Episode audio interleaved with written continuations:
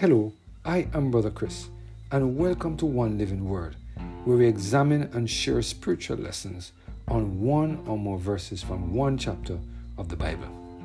Today we're focusing on the topic where where Jesus walked, based on our reading of 1 Kings chapter 2 verse 1 to 4. Let us hear what the word of the Lord has to say in this passage of scripture. Now the days of David drew nigh that he should die. And he charged Solomon his son, saying, I go the way of all the earth. Be thou strong therefore, and show thyself a man.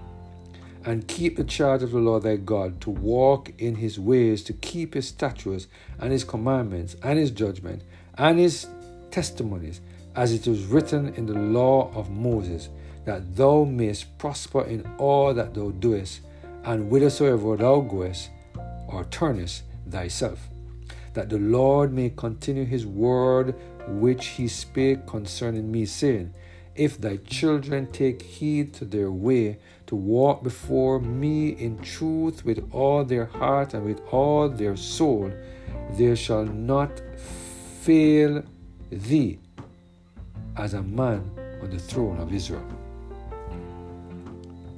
It is very important that as young people, we listen to the wise counsel of those who are older than us. This could have a positive impact on our life and could save us from learning things the hard way. As we saw in 1 Kings chapter 2 verse 1 to 4, we see King David giving his son Solomon some wise counsel. Notice very carefully that the focus of King Solomon's counsel was that his son should walk in the footsteps of the Lord. King David would have learned by now that the best way to survive on this earth is to walk in the footsteps of the Lord. You see, my friend, when we walk in the footsteps of the Lord, we will always be led in the path of righteousness. When we walk in the footsteps of the Lord, we will esteem others better than ourselves, and we will pray for those who persecute us and say all manner of evil against us. When we walk in the footsteps of the Lord, He will give us an uh, uh, He will give His angels, sorry, charge over us to keep us in all our ways. Our bread and water will be sure when we walk in the footsteps of the Lord. God will always be our refuge and strength, a very present help in the time of trouble. King David would have learned that dwelling in the secret place of the Most High and under the shadow of the Almighty was the best way to ensure that there was peace in his house. How can we expect to be shielded from the fiery darts of Satan if we continue to disobey the commands of the Lord. There are too many of us who want the peace that passeth all understanding, but we refuse to spend quality time in Bible study and prayer. There are too many of us who want to receive eternal life, but we do not want to let go of our secret sins and allow the Holy Spirit to transform our lives from inside out. Matthew Henry in his commentary on this text said, and I quote, He charged him in general to keep God's commandments and to make conscience of his duty. Verse 2 to 4. He prescribed to him one, a good rule to act by the divine will. Govern thyself by that.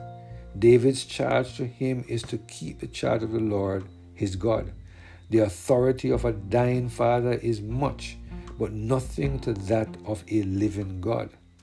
There are great trusts which we are charged by the Lord our God. Let us keep them carefully, as those that must give account an excellent status or status which we must be ruled by. Let us also keep them.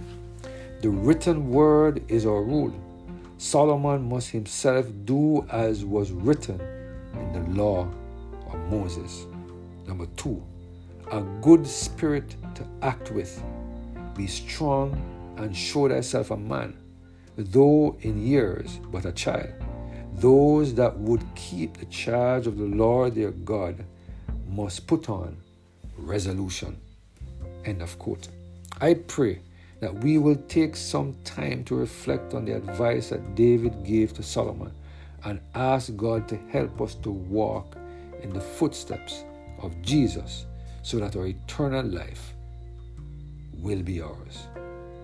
Let us pray. Father, we thank you for this powerful word and the reminder of the importance of walking in the footsteps of the Lord. Give us the strength today to walk in your footsteps, we pray. To Jesus Christ, our Lord. Amen. Have a blessed and Holy Spirit filled day.